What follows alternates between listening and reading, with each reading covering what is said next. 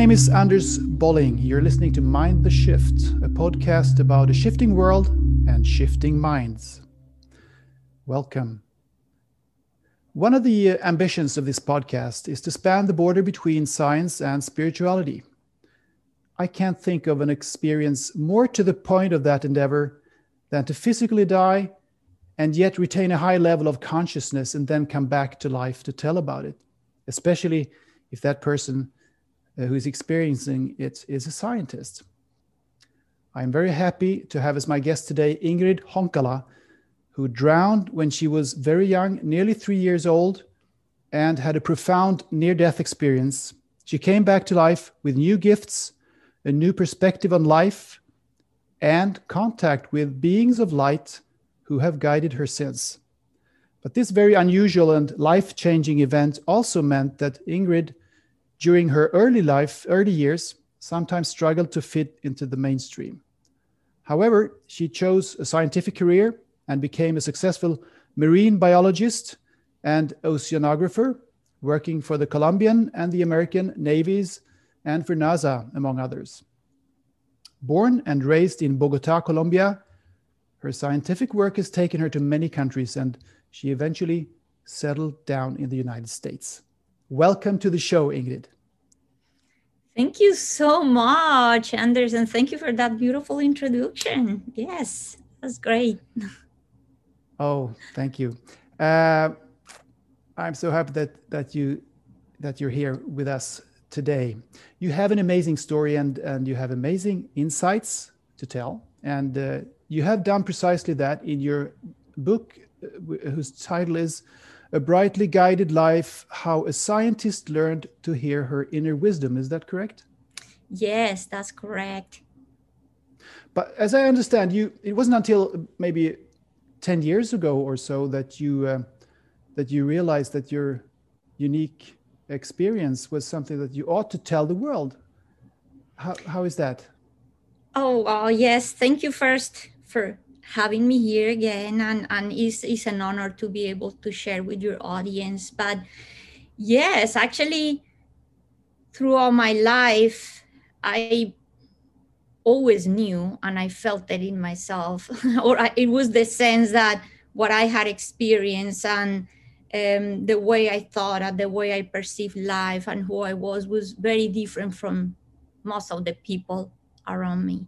And that brought me to study other philosophies, religions, and experience the world in different ways, always going to to just find the deeper, the deep I, who I was. Yeah. But yeah, I always did it and kept it mainly for myself. Oh, you know, the, the amazing thing is I I kept the experiences for myself, but I always was, and we always are, or shine that light that we are, because that's actually the true path. Is like, are you shining the light that you are? And I always try to be, probably to to put it in in, in easy words, walk my talk. mm-hmm. But there was a moment in my life where I felt the need. I felt that sense that it's time to now share it with words. Because up to that point in my life it was like how can i be the best ingrid? How can i do good? How can i just it was just the expression of me through my actions. Hmm. but i always felt that i was so different from others and my experience was so different that if i shared people were going to reject me or they were going to look weird. And especially once I became a scientist and you kind of box yourself into this is the way I should look, this is the way I should talk. So it's amazing how our perception just bring us to just put ourselves in box ourselves. Mm-hmm. And I just thought, but did no, you try? I, did you try to tell about these experiences when you were working as a scientist? Um, very little. it was more like mainly like just like I said to you, just walking my my talk and mm. just using I, I my my state of, of calming the mind, meditating, and just to find solutions and to be more effective and more efficient in, in the work I was doing. But I was not expressing my my personal life to anyone or sharing it with anyone, not even with my husband.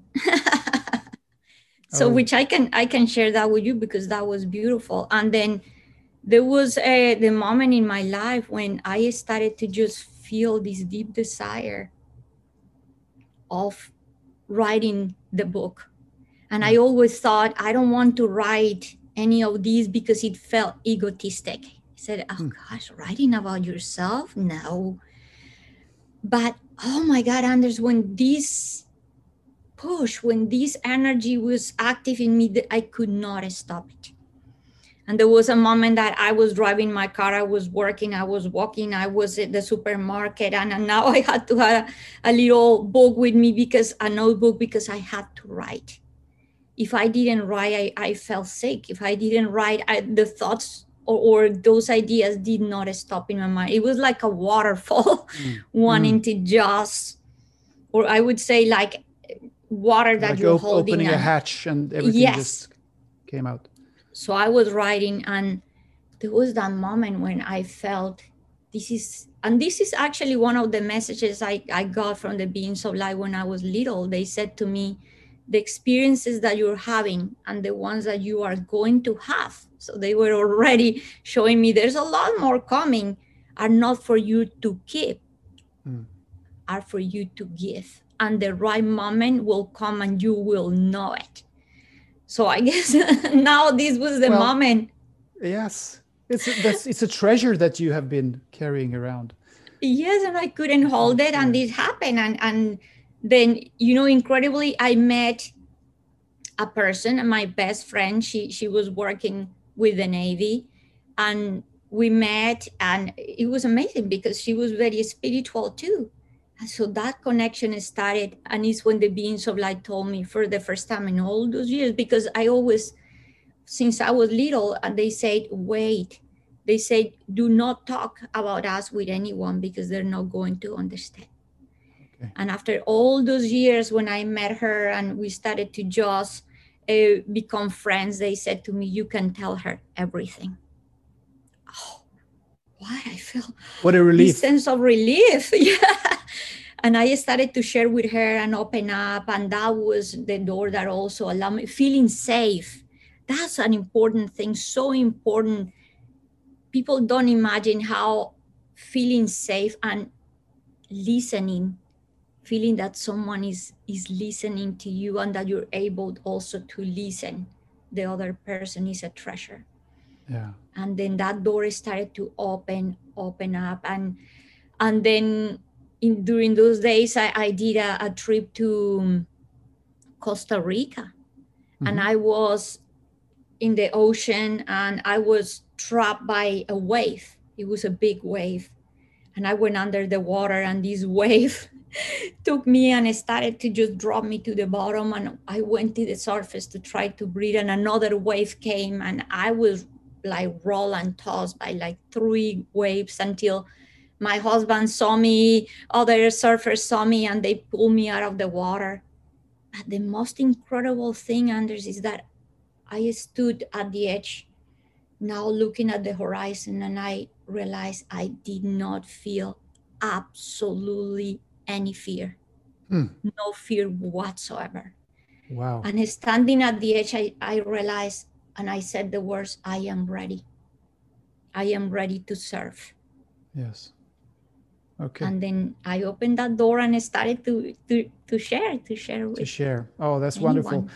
So yes, you have been mentioning the beings of light that that are guiding you and all that. So maybe we should just uh, go back to that pivotal uh, event in the in the backyard of the house where you grew up in Bogota, Colombia. Uh, and uh, you shared the story what what happened to you when you when you drowned there and and what did you experience yes yes that's that was i would just say the door that yeah. opened all the, the, the the rest of the experiences in in my life but i was close to three years old as you mentioned two, three years old almost. And my parents, both of my parents used to work. They would leave us at the care of a maid. And this lady really didn't pay attention to us when my parents were not around. And then one day they left. My oldest sister was close to four. And when she wasn't paying attention, she went back to her room and he's like, let's go play in the patio. This patio was a tank and we saw a ball and she my sister said, let's play catch across the tank. And the purpose of this tank is because back in the day in Colombia, we didn't have a washing machine. So mm. this was for, there was a dual purpose collecting water and hand washing clothes. So next to the tank, there was a flat surface for scrubbing. And this tank was pretty, pretty big. It was about 900 gallons of water.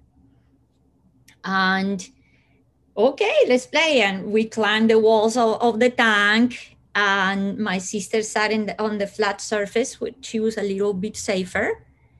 And when she threw the ball at me, she didn't apply enough force. She was little. And the ball fell on the water. It was floating there and i thought oh i can grab it. I don't know anything. I don't i don't know physics. I didn't know at the mm-hmm. time. So i leaned forward tried to grab it and it rolled on the surface of the water. And i lost my balance and fell in the tank. And up to that point in my life i had never been in a pool. We didn't have a, have a bathtub. So imagine that sense of like what is going on? My head is underwater and i don't know why i cannot breathe.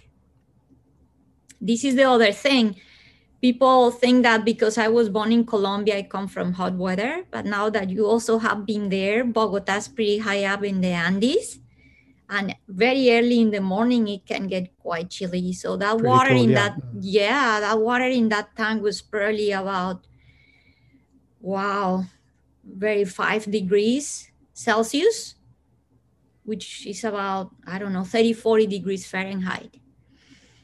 So the first, uh, why I mentioned this, because the impact of the cold water was another thing that caught me by surprise. It was like, this water was frigid cold. So now I am like experiencing this plus the fact that I cannot breathe. I went to the state of course, absolute anguish how can I get out of this water?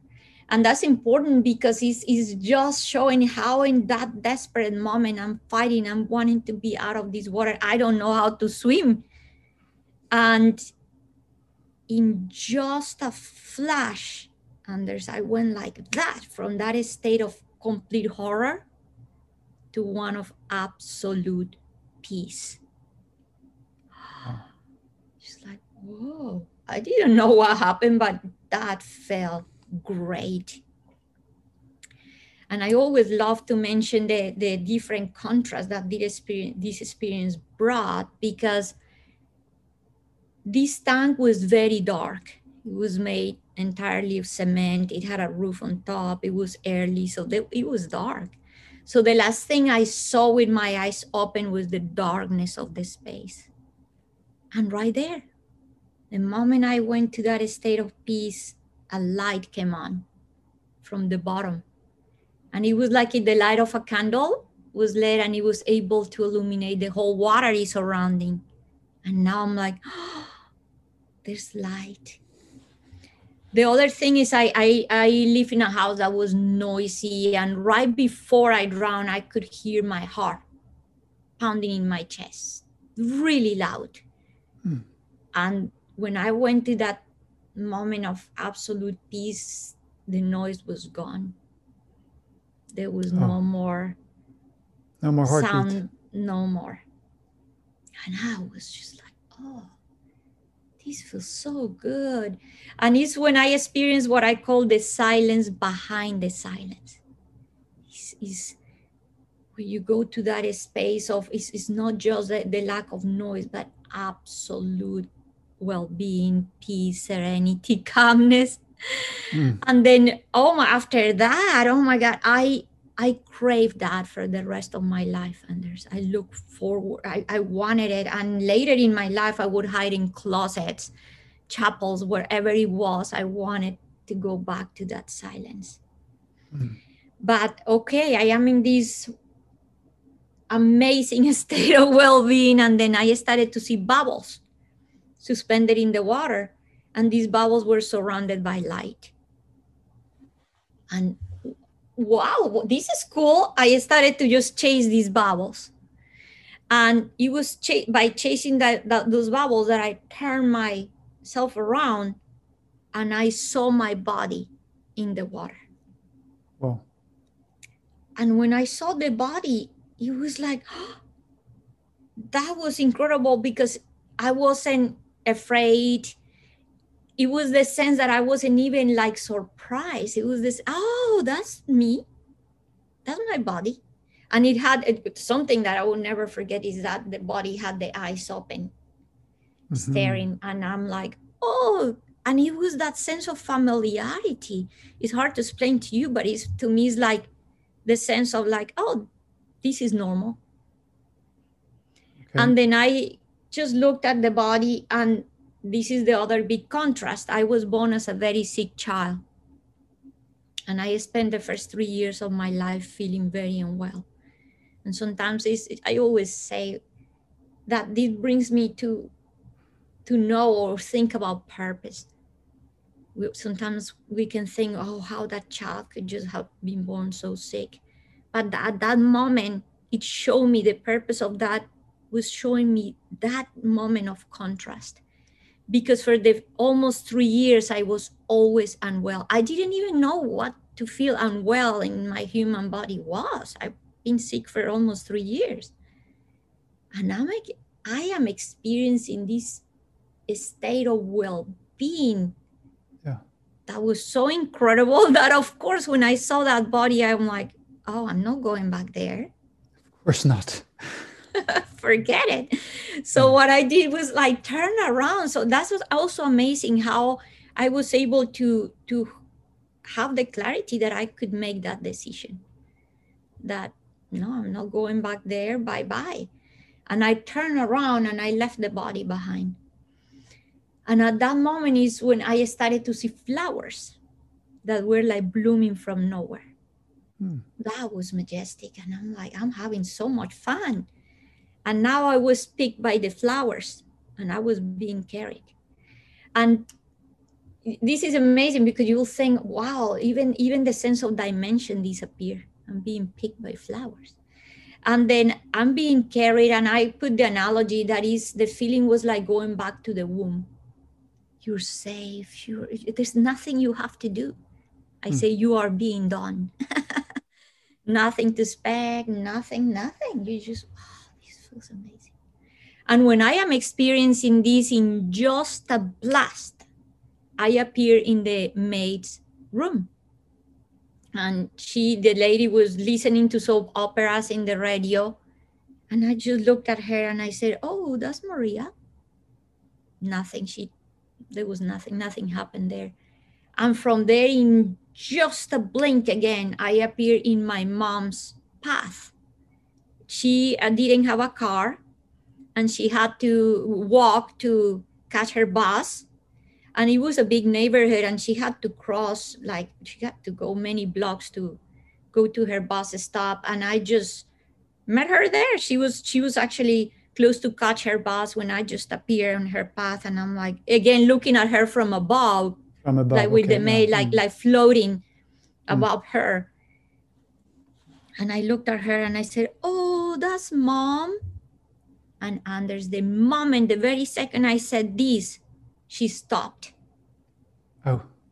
And she's like, did not hesitate, did not, and it, it was that sense she's she knew something was happening at home. Yeah. With one of her babies and she did not even think about anything else. She turned around and she started to run back home. Okay. And that, that's the thing with my mom. She was very intuitive. And this is what I said to people too. It's not about intuition only, but listening to your intuition. And hmm. thankfully, she always did. And she ran back home and, oh, I saw her, but I'm like, oh, that's mom and I started to get distracted. by the realization that wherever I put my mind, I could go. So there was a moment where I just saw a dog at the end of the street, and in the moment I felt the desire to be with the dog, I was there. Hmm. Oh, that's fun. I turned my head and I saw like a, a green, a park at the end. Oh, I want to be there. I was there. Wow, now I was having fun playing the game of going places. Yeah. It was like the sense the perception or the, the sense I had of time and space as, as human was dissolved. It was completely mm-hmm. different. And then again, in just in just a flash, it was something I wasn't controlling. It, all this was just happening. I appeared in a realm that was made of pure, bright, intense, shiny light. And wow and this was the first time in my almost three years of life that I felt that I was home. It was the sense that, oh, it feels so good to be home.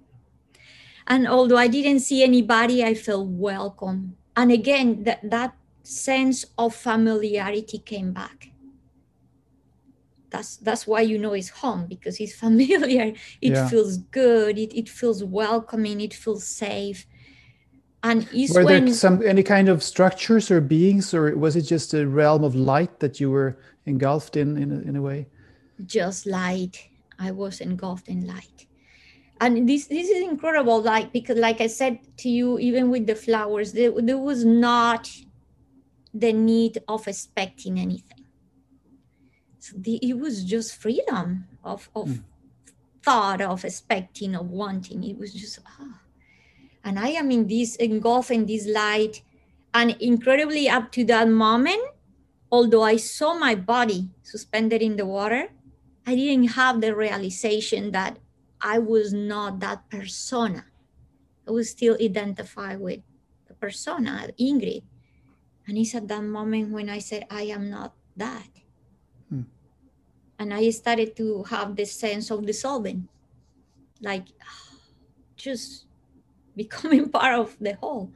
Yeah. And but I was still having that sense of self. But even that, there was a moment in which I even lost that sense of self, and I experienced mm. what I call nothingness, mm.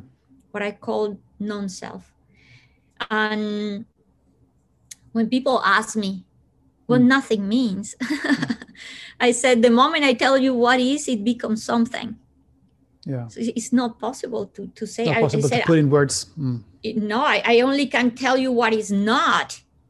And I said, in this state, there's no description, there's no meaning, there's no concept, there's no form, there's no sound, there's no shape, there's no, it's just pure presence. It's just pure consciousness. It's, mm but people also get afraid about the nothing meaning then saying that you went into nothingness but at the same time I, I said to them no it's the most liberating and amazing state of bliss because it's like if you're in a box and now you're out of it mm. so it's just mm. a it's, it's emptiness but it's fullness.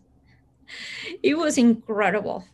So, but for the most most of the during the most the largest part of this experience, you had a sense of identity of of a separate self, but then briefly you you just um, merged with the what what would you call it? The source or? Yeah i i uh, i would just say that's what we understand as source just pure presence yeah consciousness, source, mm. being, beingness. I was in the state of just being.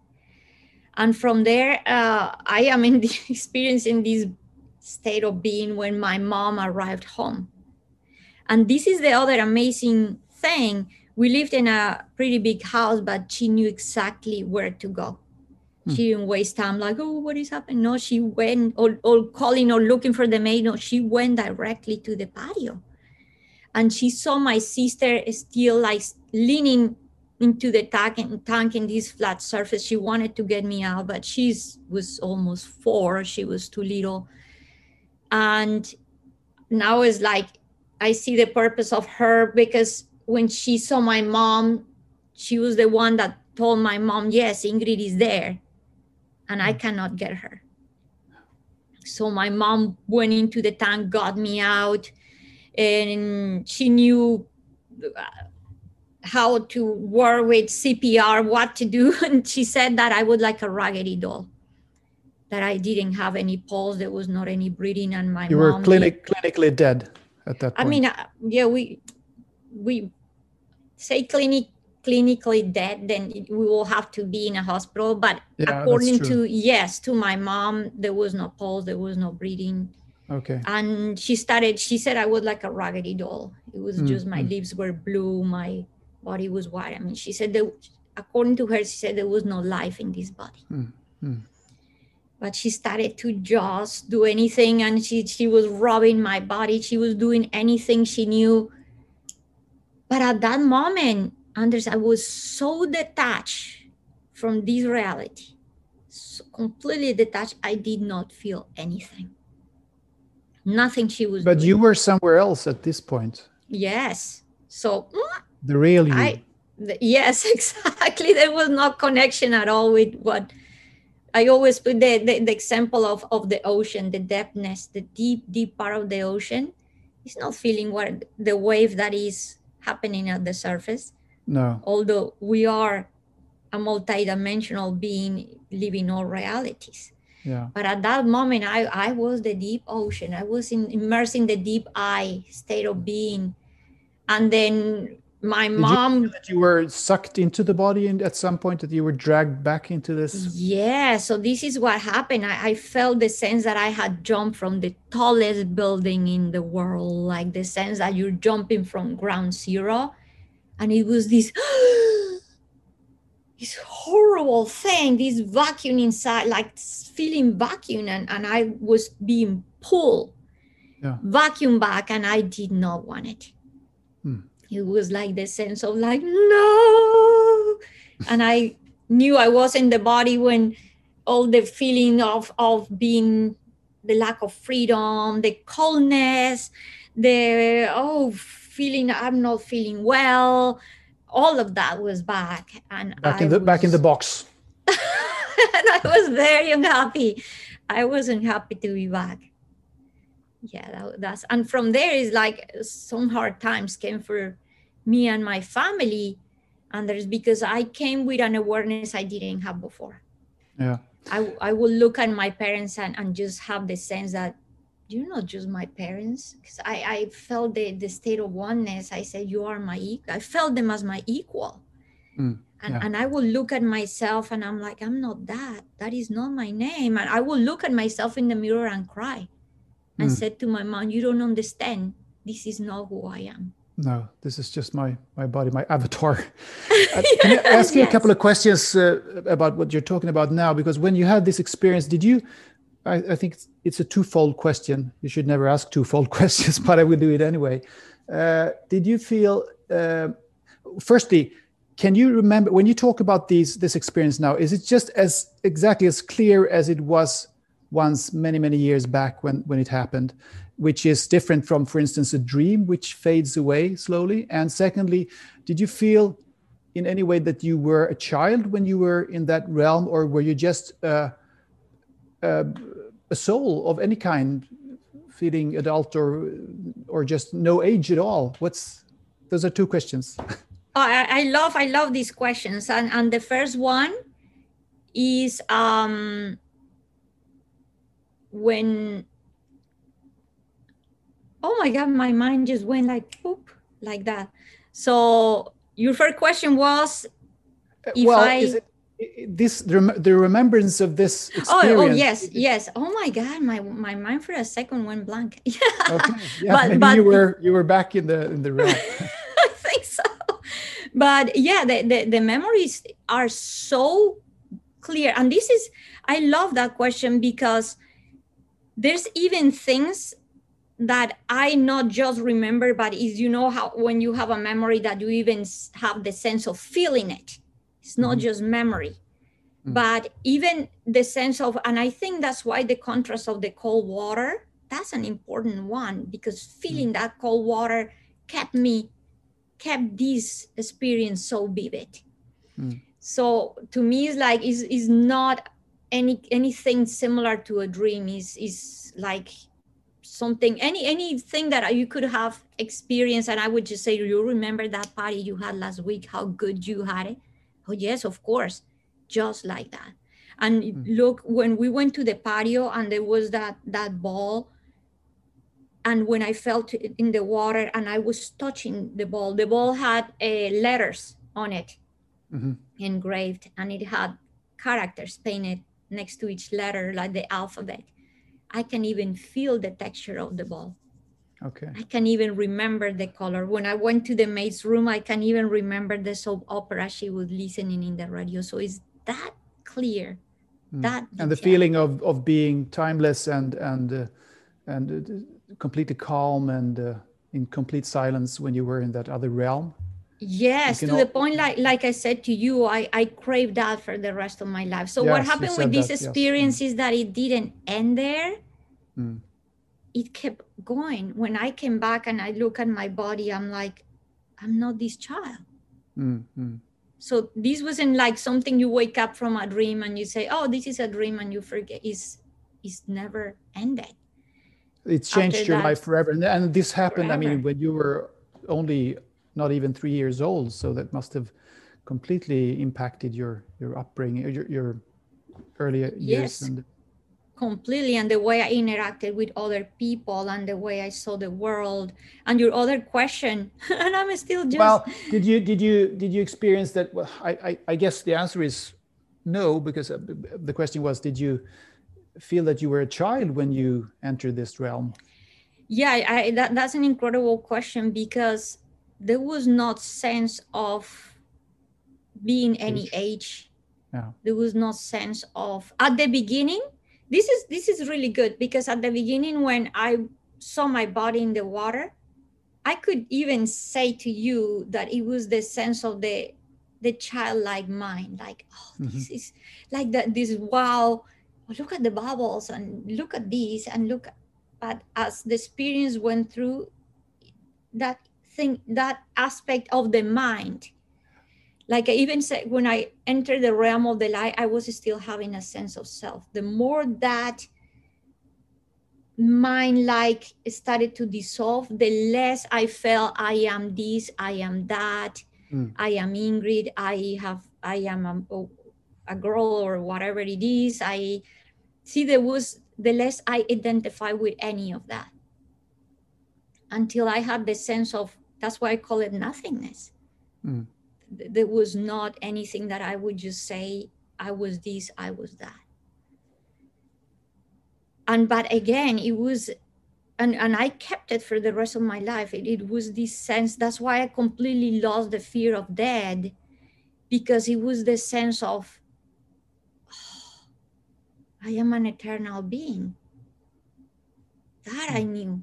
It's like it was that I, I, I didn't even know how to explain it, but it was that I always have been. And when I yeah. came back, and I, like I said to you, that imagine the shock because I am now in, in back in the body. I'm looking at myself and looking at other people. I'm looking at other children, Anders, and mm. I will look at them and I'll be like, I couldn't relate. No. because I had the sense, what is happening to these yeah, people? Yeah, they don't know anything they don't know anything. They just think that they are their bodies and uh, yeah. The, and, and i would just look and few years. Yes and you know from very little i i didn't want to relate with with people my age with children. My mom would take me with her to her meetings with friends whatever all people that of course were older for my age and i would sit there and cross my leg and that was amazing because being so small that after that three four five and i could understand with clarity the the sufferings of these people their pains their and how could i if i was just a little child that supposedly wow. never went through these experiences supposedly mm. because now i had the knowing that oh i understand you because i have been there yeah, yeah. and that that was incredible i came back like you also mentioned with abilities of knowing how to read write resolve mathematical problems put together complex puzzles So when I went to school and I had all these abilities, to me was the sense I don't need to learn these things. I'm just remembering. Yes, yes. So it's just I was just I would just say it's like we we become activated. yeah, yeah, yeah, I can I, I, can relate to that. I mean, I can it, it resonates with me when you say that. Uh, these beings of light that you have that you talk a lot about, you didn't meet them, uh, quote unquote, when you were having this experience, uh, but you met them afterwards. So did, did they come to you when you had come back to to this physical world? Yes, I um, you know, uh, when I was in that realm of the light, I, like I mentioned to you, I didn't see anyone, no. but I felt the sense of there was presence there. There was presence. And now. later in later in my life, when I started to communicate and see the beings of light and all that, it was like, oh, it was the sense that that presence was there. Mm but uh, before before we, we, we go more into the beings of light there, there, was a moment in my life because i always mention this anders. I always say it's like for me after my near death experience the door never closed. Mm.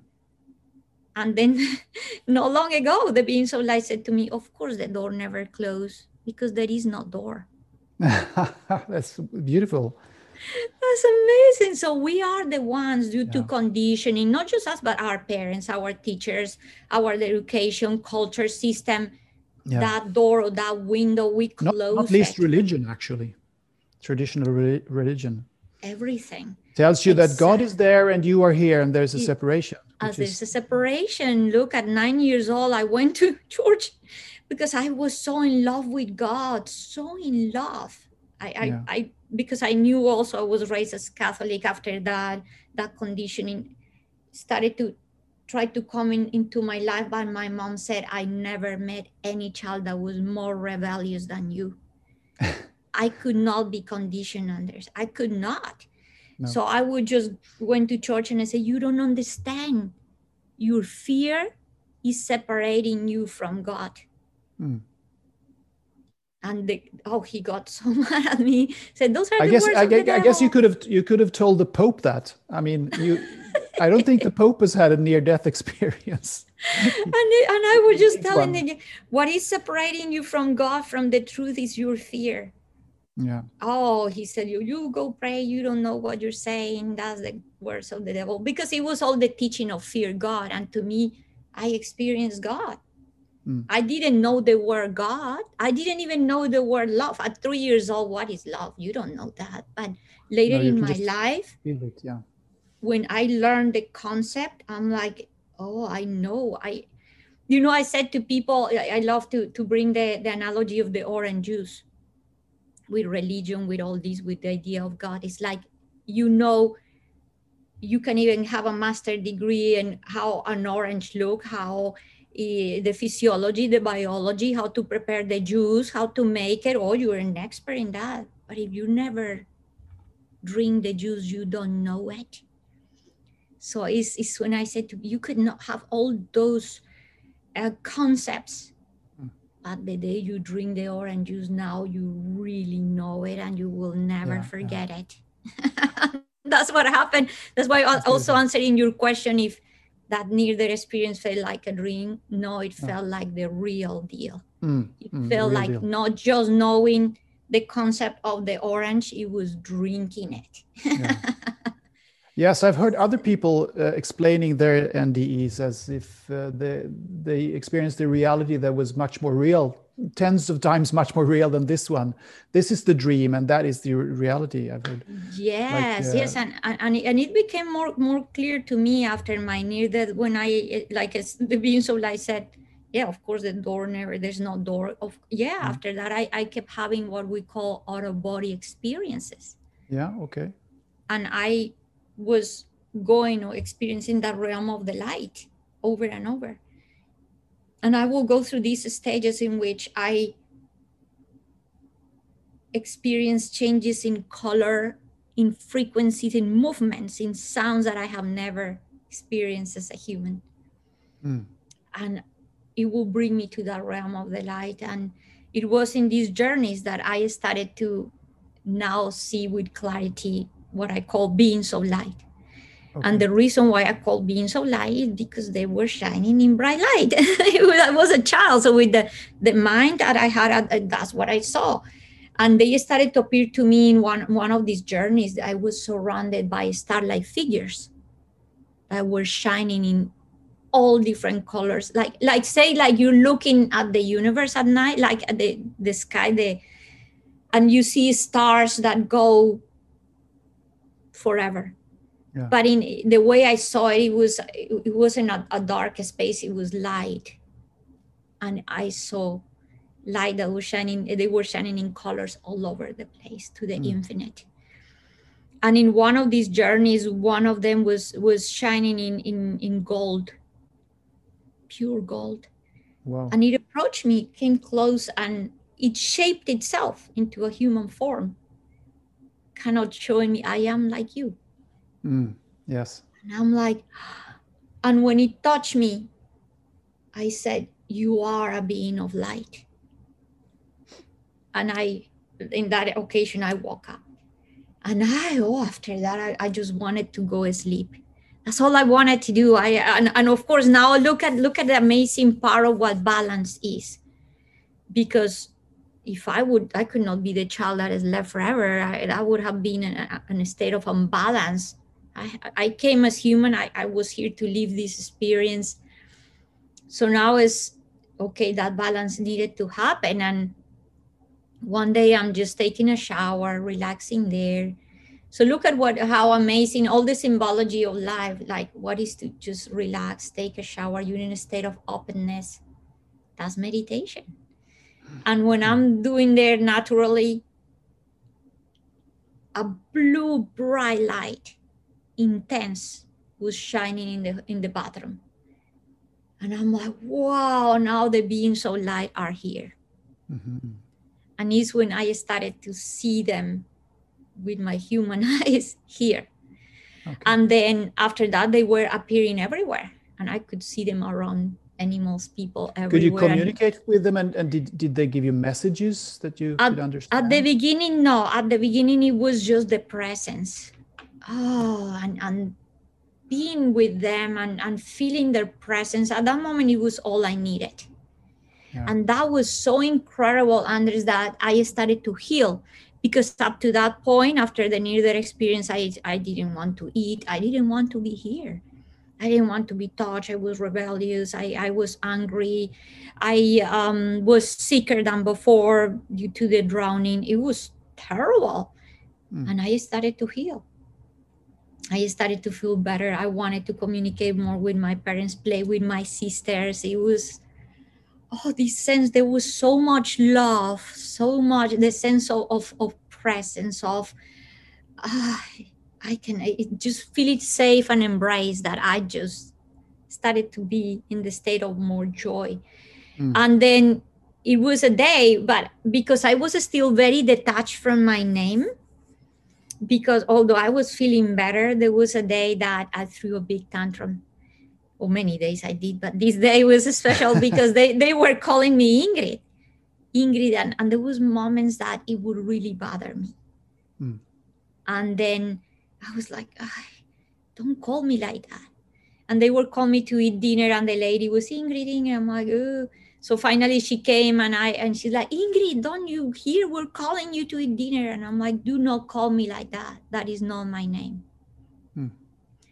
And she's like, okay, so how should we call you? What is your name? And I said, I do not need one. Of course, she's like, oh, we're tired of your your tantrums. They send me yes. to bed that night. Crazy, night. childish place, yeah. and then that was the night where the beings of light started to talk with me. And then is when I heard the voice. It was now it wasn't just seeing. Oh, this is the other thing I could do. I could smell. Mm-hmm. If they were around, the smell would be like roses, like flowers. It was like, oh, it was incredible. So at that moment, they, I heard a voice that says, like almost like in a whisper, like he was telling me a secret. It's going to take time for them to understand that names are not needed in the realm mm. of the mm. light. Mm. So for me, it was like, it was liberating actually because it was the, the, the, feeling of like, I understand now why I do not need a name. Mm-hmm. And could you could you eventually feel comfortable in the notion that you actually, although you were a child, knew more than the adults, and that you were probably that you had closer contact with the, the real world than than the adults. Could you feel a comfort in that eventually? When when I when I when I was little, I would just I was an observer. Yeah. I, I to, to the point that later in life I asked the beings of light, what is it that I am observing? because I observe more than talk. I didn't talk much. I observe. And they answered to me something beautiful. They say life through your own personal experience. Mm. Mm. And we're just, that's when the sense I have and, and later in my life that, oh, we are, we are observing and we are providing feedback to the universe. Mm. And then, yeah, and, but it wasn't easy because um, I wasn't understood and it was hard to communicate. And, and at school, especially in a school, I was bullied when I tried to express to the teachers, or, or I was very intelligent human. Like I could, like I said to you, I could take any concept and and this is the other thing and my mom who was a teacher she this was amazing because children only at certain age i don't remember if it's seven or eight or even later they they can uh, they develop the abstract mind. Mm-hmm. yes. They, and the, the, possibility to understand concepts and mathematics yeah. and puzzles. Hypothetical I, situations i can yeah. i came back with that. Okay. So for me it was it, i mean my highest scores in all the tests and everything was the part that, that i could and that's you know that's been amazing in my career as a scientist because I could see numbers, I could see patterns, I could mm. see results, mm. I could see, I could work with huge matrices and see uh, how things were working behind the scenes. So I already came with that. And, but incredibly, the beings of light said something to me. And they said, although they asked me when I was very young, do not share about us because they're not going to understand. No. And I tried and they didn't and they thought like when you're a child oh you're dreaming you're making a story it's not happening mm-hmm. whatever but you, your mom your mother at some point did uh, acknowledge what you were experiencing didn't she yes and that's what the beings of light said people will be put in your path mm. and my mom was one of that people that you will find these people in your path and yeah. i was now in a school kindergarten and i was doing drawings and all my drawings because the beings of light told me that I I shouldn't. he was like don't do it. No, it's just like they know they don't understand you. You will waste your time. Mm. And then because I was told not to say anything, I have to express myself somehow, and I started to paint beings of light everywhere. Yeah. of course. And I and I, it's when I we also discovered I didn't know up to that point I could see auras too but I thought everybody could. I mean, yeah. how do I know? And then now I'm painting auras everywhere with around everything. I'm painting beams of light everywhere. And the teacher was really curious, like, okay, what is going on here? Are you, I guess you love the sun. These are the sun, the stars. And I said, no, those are my friends, the beings of light. it's when like the teacher like, mm, and i was already in the eyes of these people. I was strange because i was hmm. very quiet. I would be in a corner. I i was just observing. And then my mom they call my my parents. My mom my dad couldn't come my mom came to school. And when she's showing all the drawings when she's showing all these things to to my mom i just was so desperate for someone to believe me that i turned to my mom and i said mom because they're showing the, the aura. So these are the colors that we wear, and these are my friends, the beings of light. And my mom made me this face like pretty much like mm. she was a teacher too. She didn't want me to be in trouble. She just looked at me with those mom killing us like be silent.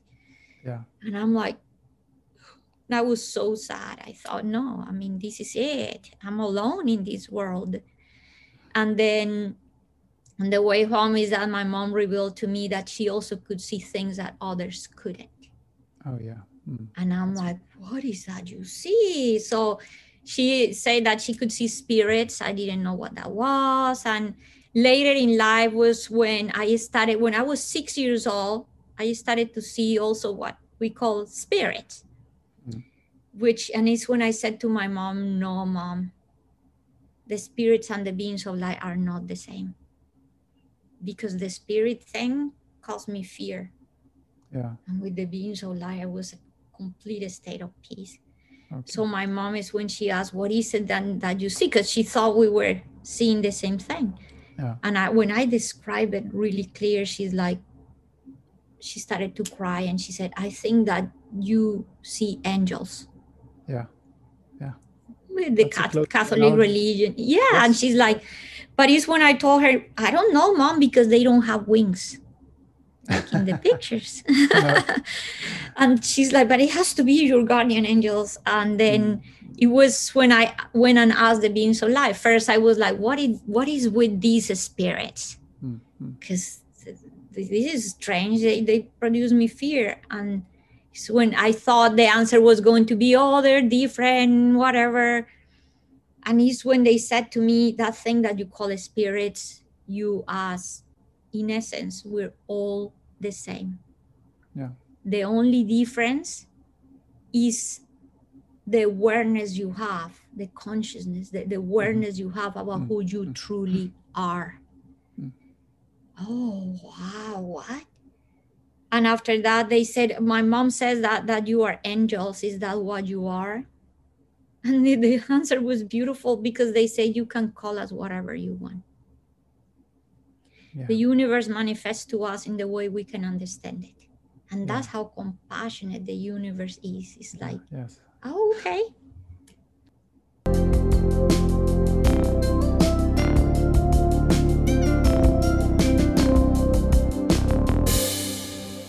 Which which uh, actually leads me to a question that I had I was going to ask you before. Uh, time flies here. I think we have to fast forward a little bit to your oh gosh yes experiences. Anyway, I was going to ask you about this NDE because we've had other guests on the podcast, and I've heard many NDE uh, stories uh, also in other contexts. We had Eben Alexander, for instance. I think you know him uh, mm-hmm. here on the podcast, and Yes. It seems that many things coincide when people have had near death experiences, like, for instance, the, the spiritual transformation within these people, of course, and, and the feeling that uh, this, the realms that people reach uh, are more real than this reality, and so on, as we have been mentioning here.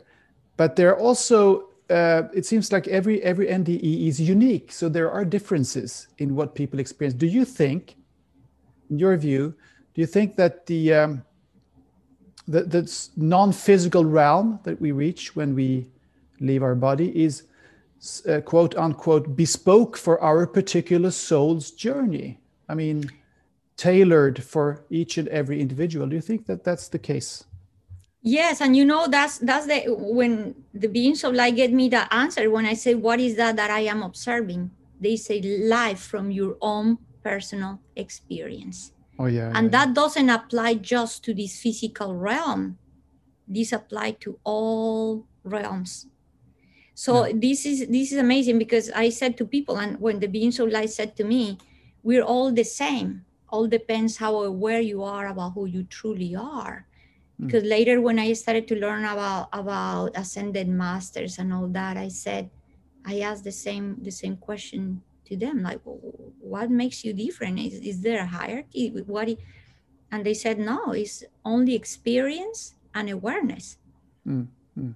the more aware you are about who you truly are yeah the more evolved you are. Mm-hmm. and then i said to people and what i learned through time and i the fact that you die in your physical we call it death now i know that there's no death but we just leave time. The, yeah, exactly the, the, just leaving the, the, the, the, biological part of yourself the, the death of your physical body. Doesn't mean that you awaken. It's a process. So w- once you're in the non-physical realm if you're still not awakened you're not awakened. You Mm, mm. continue your process of awakening. And you know this is amazing. I'm going to share with you quick an experience i had. There was a time where i went to sleep at night. It, I was deep sound asleep and i was awakened by the sound of a bell. Cling cling cling. I woke up. I'm like "Oh, that cling cling cling. I woke up again. I'm like Mhm. what? How can i wake up if i was awake? What is going on? Oh, oh, yeah, yeah, yeah, yeah. Two cling levels. cling cling i woke up again. Okay. I'm like, huh? And these bells sounded like about five times. And there's before I could, I even had any concept that there was something called Ingrid. Uh-huh. Oh. So, Wow. and again, going going to my explanations as an oceanographer with the column of water, again, like it's like I woke up at the depthness at the bottom of the ocean, Mm. where the ocean doesn't have any sense, even though everything is being influenced. The depthness of the ocean is not perceiving the wave at the surface.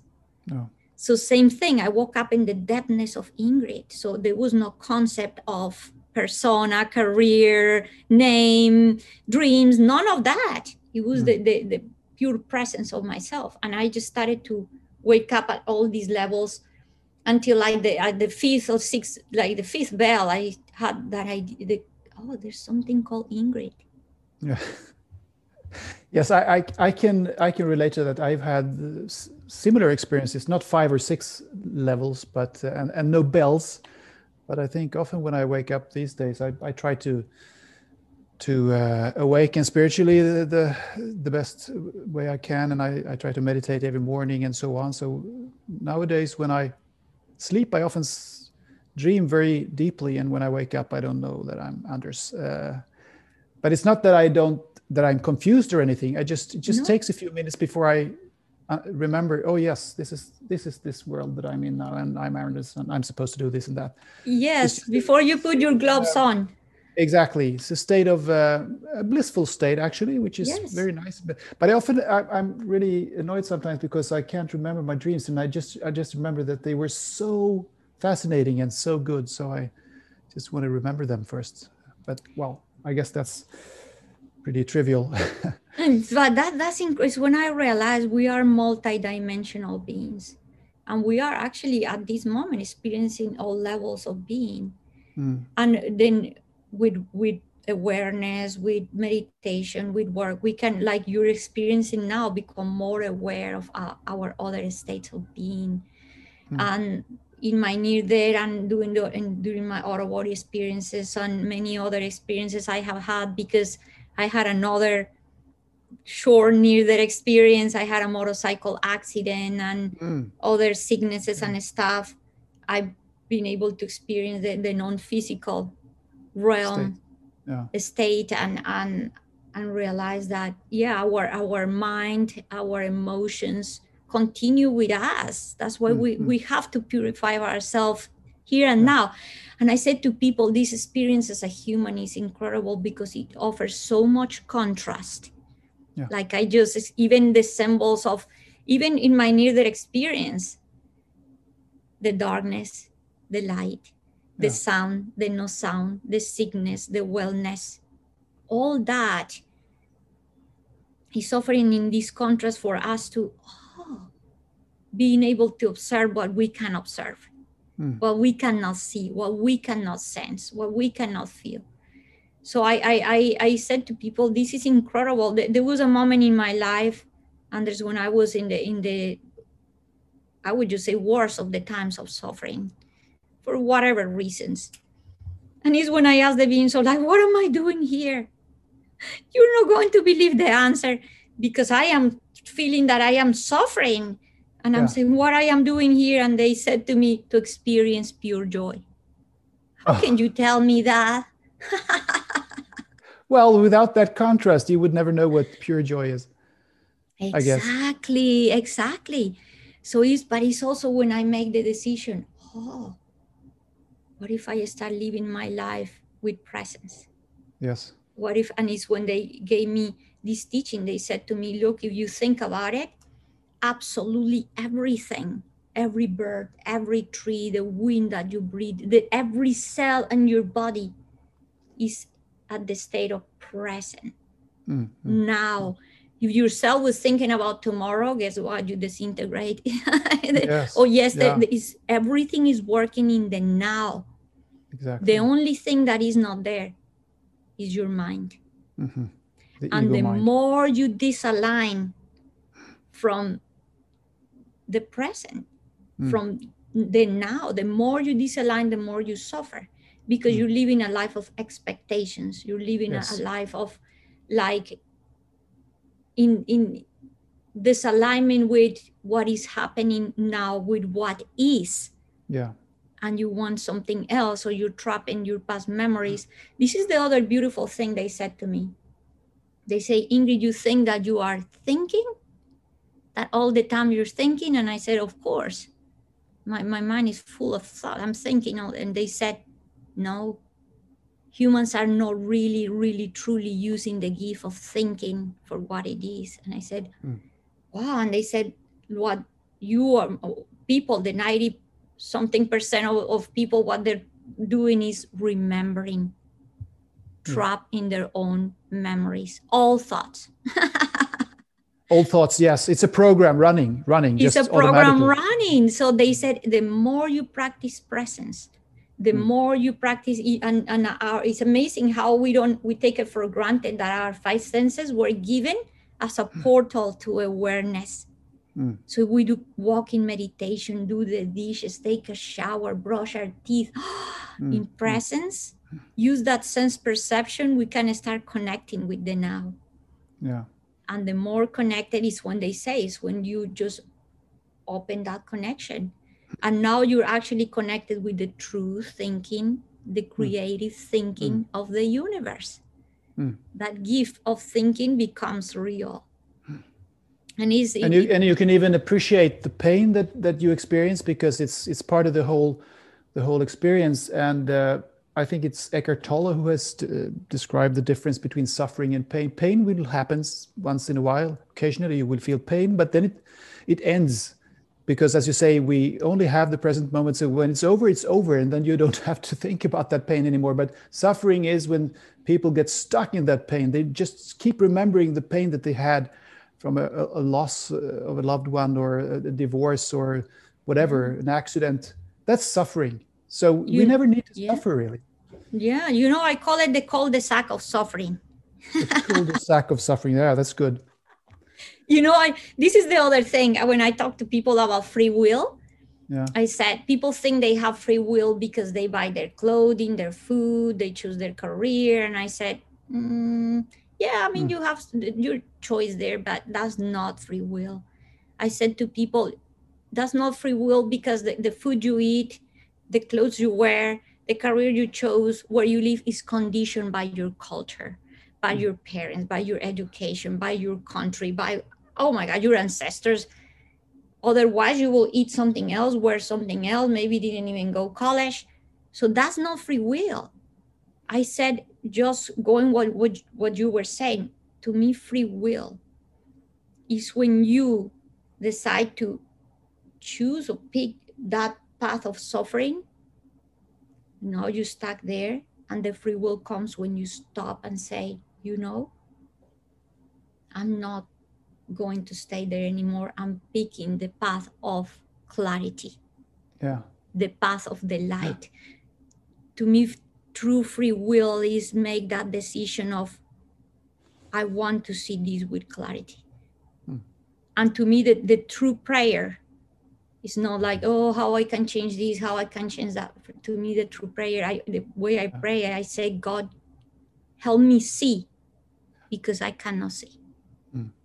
that's a good give prayer. me clarity what is this for hmm. the moment we ask that question we come out of that cul-de-sac of suffering because i leave the story behind i don't identify with the story anymore and now i am in the path of looking for a purpose what is this for What is Yeah. this teaching me I want clarity. Wow, now you're evolving. Mm-hmm. Yeah, people think or have the the uh, well, they think that uh, the concept of choosing joy and choosing love, which you, we actually can do, they think that it's irresponsible and naive. Uh, but it's uh, it's difficult to convey that to people who aren't really awakened because I mean, of course, it sounds silly. I can choose to be joyful. Oh, you can't if something bad has happened to you. Of course, you can't choose to be, but we, we can actually do that. We can we can choose that path, as you say. Yes, really we can we can and incredibly is at every second of our life. Yeah. Our life is can be new at every single moment. I can just right now make that decision of like, but it also depends what you picture as joy. Mm-hmm. If your joy is in is in receiving something from outside and in wanting to change your reality and going to a party and going to a trip, then your joy is conditioned you're expecting yes, that's, something. Yeah, of course. Yeah, that's true. I mean, joyfulness, true joyfulness, like true unconditional love, comes from from inside. Of course, then it, it it's. Uh, it doesn't have anything to do what's happening on the outside i guess exactly it's, it's just, it I mean, it can happen from, anything yeah. and you, you just feel you feel blissful or joyful or or just neutral yes it's, it's, it's, a sense of inner happening. peace inner yeah. calmness that's what i say to people you want to think about doing any practice any practice whatsoever go for calming your mind yeah the true state of joy is when is the freedom of not having to expect not having to do not having to. You know it's amazing when i asked the beings of light one time after i had that big awakening 10 years ago. That's another story but i had this big awakening and i, I was still working with the, the organizations and uh, it's when I'm there surrounded by scientists and everything. And I said to the beings of light, what can I do or say to these people? Because if I am experiencing joy, I want them to experience and it, it didn't mean like it said that my outer reality changed. It was mm. still the same thing, same problems. No, it was my state of being. Yes. I was, I felt this sense of liberation. And then when I said to them, what can I do or say? The answer was amazing because they said to me, do or say nothing. Hmm. they said, the light of your awareness is all they need. So is that, Anders? It's not about now what can I and get anxious about it and expect something. No, just be, be. If you hmm. have that awakening, be that. Be that light, be that silence, be that calmness, be that compassion, joy. Oh, just be that. Mm. And they said, and later the doing and the saying will come from being. And that's what it means to walk your talk.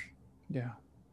Beautiful. And now, nowadays, I, you know what, even I have learned so many mantras and so many prayers and stuff throughout my life. I would just say that today, my most important mantra is nothing complicated, nothing long, nothing it's just I go to the store, I go to the bank, I'm with you, and I say, "How are you doing today?"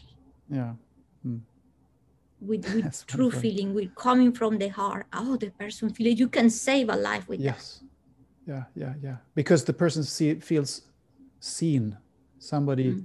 sees that person. Yes. I mean, you just have to think of how you felt, how how you react yourself when somebody sees you when somebody really truly sees you and listens to you. It's it's it's really like you say life-saving or soothing anyway. That's beautiful. Yes so yes. during your career now you have uh, which we, we have maybe not time to delve very deeply into all that you have experienced and all your travels and all what you did here but you became a scientist a marine biologist and an oceanographer. And how did these um, unusual spiritual insights and gifts, and also your contact with the beings of light, help you during this long career in the military, in the navy, and, and in scientific bodies, different different kinds? You know, it's been it's been incredible because just starting with that question, people ask me, "How could you become a marine scientist if you drown?" Yes. and I said a, that you should. question, and I said you should be so fearful of water, and I said no, actually the opposite. And this is again when that choice of leaving the cul-de-sac of suffering happened, Yeah. because for me I never stayed at the level of the experience.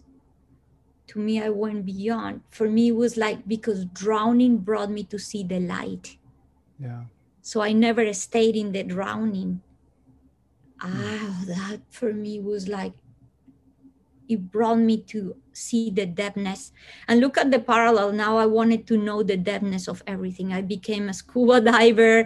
Uh, i wanted to just i guess that was the sense of like i want to know the depthness of everything the depth how deep is the ocean of life and yeah I, I decided to actually to to become a scientist since i was very very little. I was four years old. My parents took me to see the ocean and I was mesmerized and i said to my mom someday i'm going to know what is there.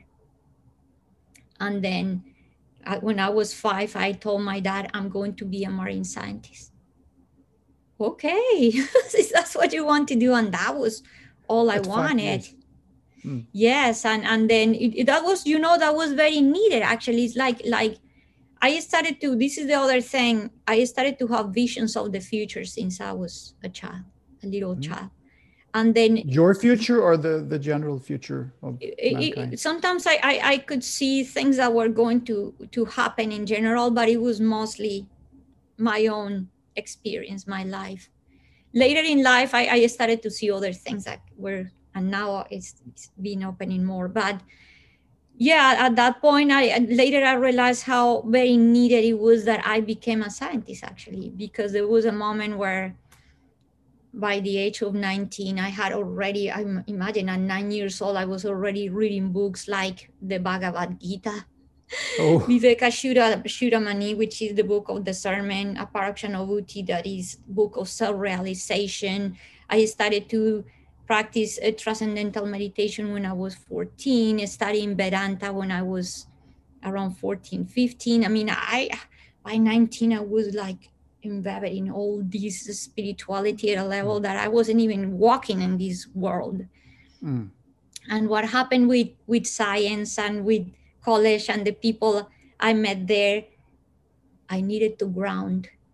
Yeah. And that was amazing. And this is also the whole symbology that brings me to to know with clarity that the path of awakening is not just become a self-realized being but becoming a self-actualized being. Once you're awakened what do you do with that? So to me it was like wow all this time brought me to, to that realization how I, I can merge both my spirituality and my humanity. Yeah.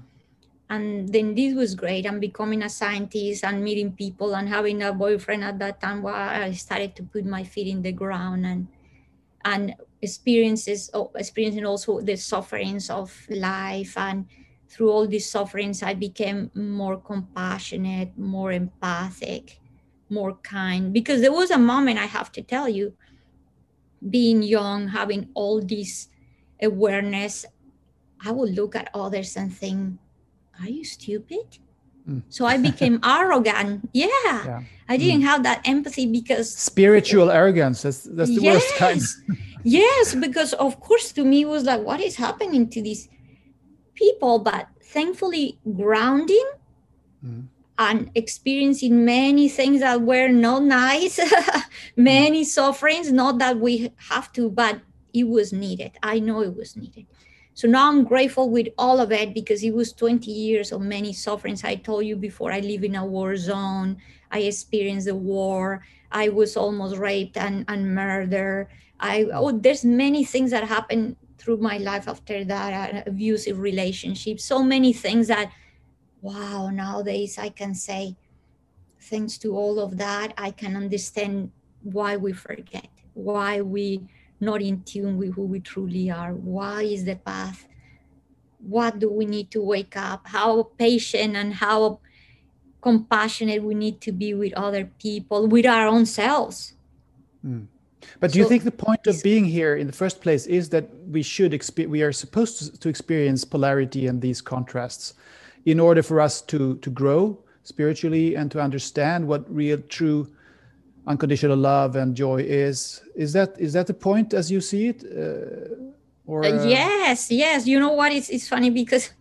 I mean, we're here after all. We, we are here, all here. we we we're here. Yes. And this is going to sound funny, but oh, weird. But I said life is not meant to make us happy. Mm. Who said that?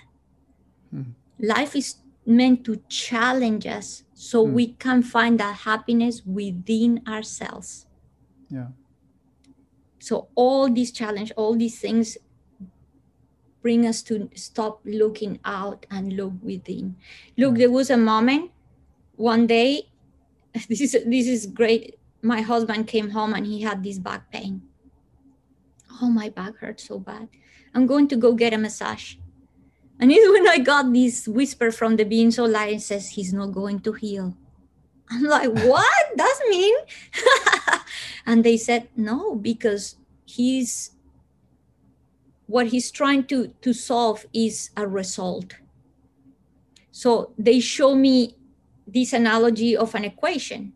They said, look, one plus one equals two two is a result. There's nothing you can do with the result. It's already a result.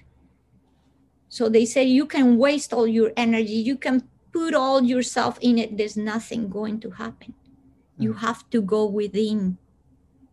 So once you go within and you change the equation from within, you calm your mind, you learn how to be at peace, be tranquil, be in the present, be in the now. Now the answers come. And that's when you when you become the presence, the the space is when you create a new reality. You're a creator. Mm-hmm. And then now they show me, look what happened. Two is a magic thing. One plus two, you create a new reality. Yeah. Three. well, maybe that's how I'm gonna fix my hip, which is has started to hurt.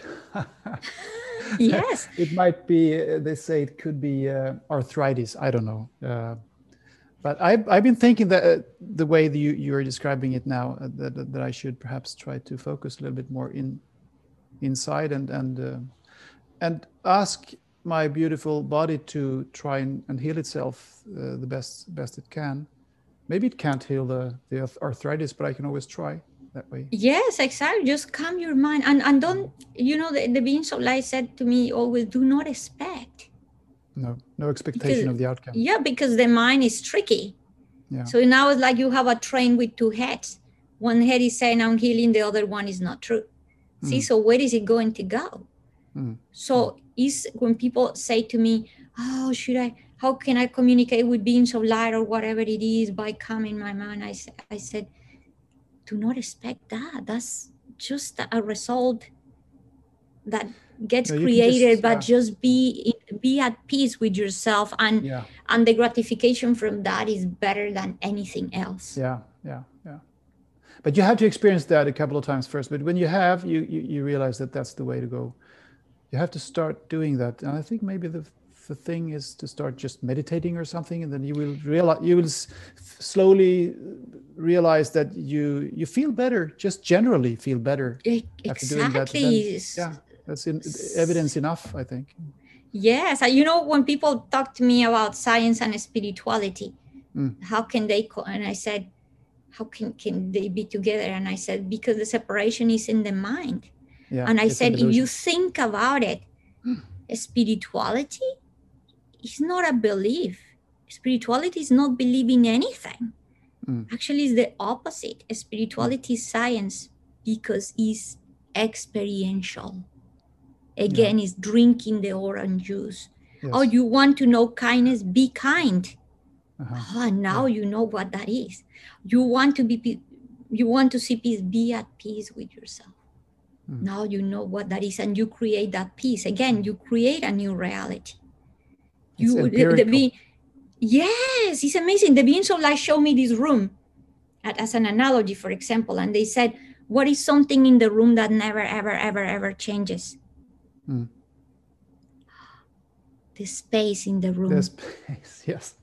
That's is good. ever present. Om- is that's why it's omnipresent, omnipotent, omniscient is always there. Mhm. What is what always changes? The furniture. So it's your decision. What do you want to identify with? The furniture or the space? Yeah. Yeah. When you identify with the furniture, you suffer because it can be moved, it can be tossed, it changes. But when you identify yourself with what you truly are, that's the spirit. What is spirituality? Go back and be that present. Go back and be your Mm. true self, your authentic self. Mm. When you identify with the space, which at the beginning is is you you're working it. Um, it, you okay, Mm. but you are it. Mm. And when you start like going back to the root of what you are, presence, which is what I experience in my near-death experience, that I call nothingness, Yeah. is the space. Yeah. But look, the space the space can hold the space holds it all. Mm. That's why it's the emptiness that is actually fullness. And that's when you become the creator of your life. So the point of being here is to experience contrast and polarity, but when we realize that that is the point of it and we feel joyful or, or blissful about it, uh, then we are getting closer to uh, to uh, realizing that that we are not just our physical beings and we are we are actually evolving and and I mean to take it far we might you might say that at one point we might not even need to incarnate anymore. We, we might stay in that other realm. And well that's i don't know if we are close to that point but my question is do you think that we are now living in a time? Because i one of the the basic foundations of this pod- podcast is that we are living in shifting times because the world is integrating for the first time ever as far as we know anyway so the whole humanity is connected do you think that this time actually is something particular something special that we are experiencing some kind of collective awakening uh, in in our time And yes, we are. We are. And you know what? Like like the way I mentioned to you before, I, I started to know about this since I was very little. When I was five years old, and the beings of light started to say to me, someday everyone will be able to see us. Mhm. How they knew that? I mean, and they were showing me back in the future and they were showing me these times of my life like you Yeah. that i was going to be around this age all that so it, it for them that was clear this was happening yeah and this transitioning was happening and this shift was happening and of course in my they even told me i was 19 years old when i was becoming rebellious and i want to be like everyone else. I am tired of being different. And then it's when i asked the, the beings of light that uh, that there was moments I, I couldn't understand with things with clarity. And they said to me in 20 years you will understand okay they mentioned a, a- number of years actually Oh yes, yes, and and incredibly, twenty years passed. I didn't even realize it when I hmm. had my big awakening, and it's when I realized, this is the time period the beings of Yeah. light mentioned, Ah, yeah, and it's yeah. when I open up, more people open up. Hmm. This it started to share the this big opening hmm. started to happen, and I knew that 10 20 30 years ago 50 that was not possible. You couldn't even talk about these things. No. You were like what are you talking about? People very few people. Yeah very alone the ones that were awakened 50 years ago felt very alone i think. Yeah and that's why growing up i feel so lonely throughout my entire life because even later when i like did more the grounding become became a scientist all that but i always was alone because i didn't really have anyone to share no. the depthness of all these teachings and all that with anyone. Yeah. And then when the book i wrote it it came out and i said we'll see what happened. Hmm. i just let it go. And wow the, the response was incredible. And and but i also feel this thing anders and it's, it's beautiful when we were talking about expectation it was the sense of the less you expect the less you suffer yes because I wasn't expecting to sell to no sell to go to no go to be to no be just like Yeah. people say ask me like what do you think what do you expect of the future? And I said, nothing. That's wise. People think you're crazy when you say that, but it's really wise. Yeah. And it's, I mean, life is so much more interesting when you don't expect things. Imagine that you knew exactly what was going to happen. It was, would be incredibly boring. It, it would be. Oh, it, it, would be oh, unbearable, actually. So I think when you just realize that anything can happen tomorrow anything can happen it can just it makes life so much more interesting and fascinating and and uh, it's more and, joy, and, joyful yeah. to live and what when when you start actually living your life now yeah in breathing this air now you know i said to people stop. Meditation doesn't need to be like 10 hours sitting in an opposite that no. It's like what about now now in the middle of in the front of your computer in the middle of the chaos you're able to say ah, i exist. Yes. I exist. Yeah. Wow. That's right good. now when mm. do we ever say that or feel that or, or or bring that up to to to our acknowledgement not often enough anyway. Exactly. So it's when we start living our present moment our present moment wash your dishes with presence. Wow. Touch the keyboards in your computer oh my god. Sense perception is here and now. Our senses are amazing. This is what connects us with the now and we just don't even we take it for granted we're not even using it again like using the true power of thinking mm. touch Oh, listen, breathe. Grab your cup of coffee. How you want to experience it now? Grab that coffee you love and smell it before you drink it. Mm-hmm. Grab a fruit, smell it. Wow, now bite it. See? Yeah. Oh, that's uh, joy. I have to get better at that, but I know what you're talking about. It's wonderful when you can be that present. I try to do it when I eat uh, mostly, but sometimes I forget. Okay, Ingrid Honkala, time flies, and you're. I'm I'm so happy that you could uh, share all of this with with me and the the listeners from Mississippi, United States, and I'm sitting here in Stockholm. Now, where can uh, the listeners learn more about you and your work? What's the best place to go? Yes, I, I have a website. It's called ingridhonkala.com. Mm-hmm. And I also have a YouTube channel uh, the media pages, and of course, there's my book. Yeah. Brightly Guided Life. It has, has like uh, people. I, I just love it because people love it, and and I, I, I always thought if this book can give a little light to someone, that's I, I already did my work. Wonderful. So. And I guess the home. Uh, I mean the your um, yeah your um, website is a good place to start to find yes and i and, and i also do like a monthly mentoring class mm-hmm. it's okay. the second sun the second saturday of each month and and i'm about to create also a community because i do sessions so people want to keep connected so i'm coming with new ideas and things to keep connected yes wonderful ingrid thank you very very much for sharing your wisdom with us here on mind the shift and you're doing a beautiful and important light work. Thank you so much for having me here. This is again, look at the joy. This is such a joy. yes. So please keep doing the work you're doing. It's beautiful, like sharing light, the light of awareness with the world. Thank you.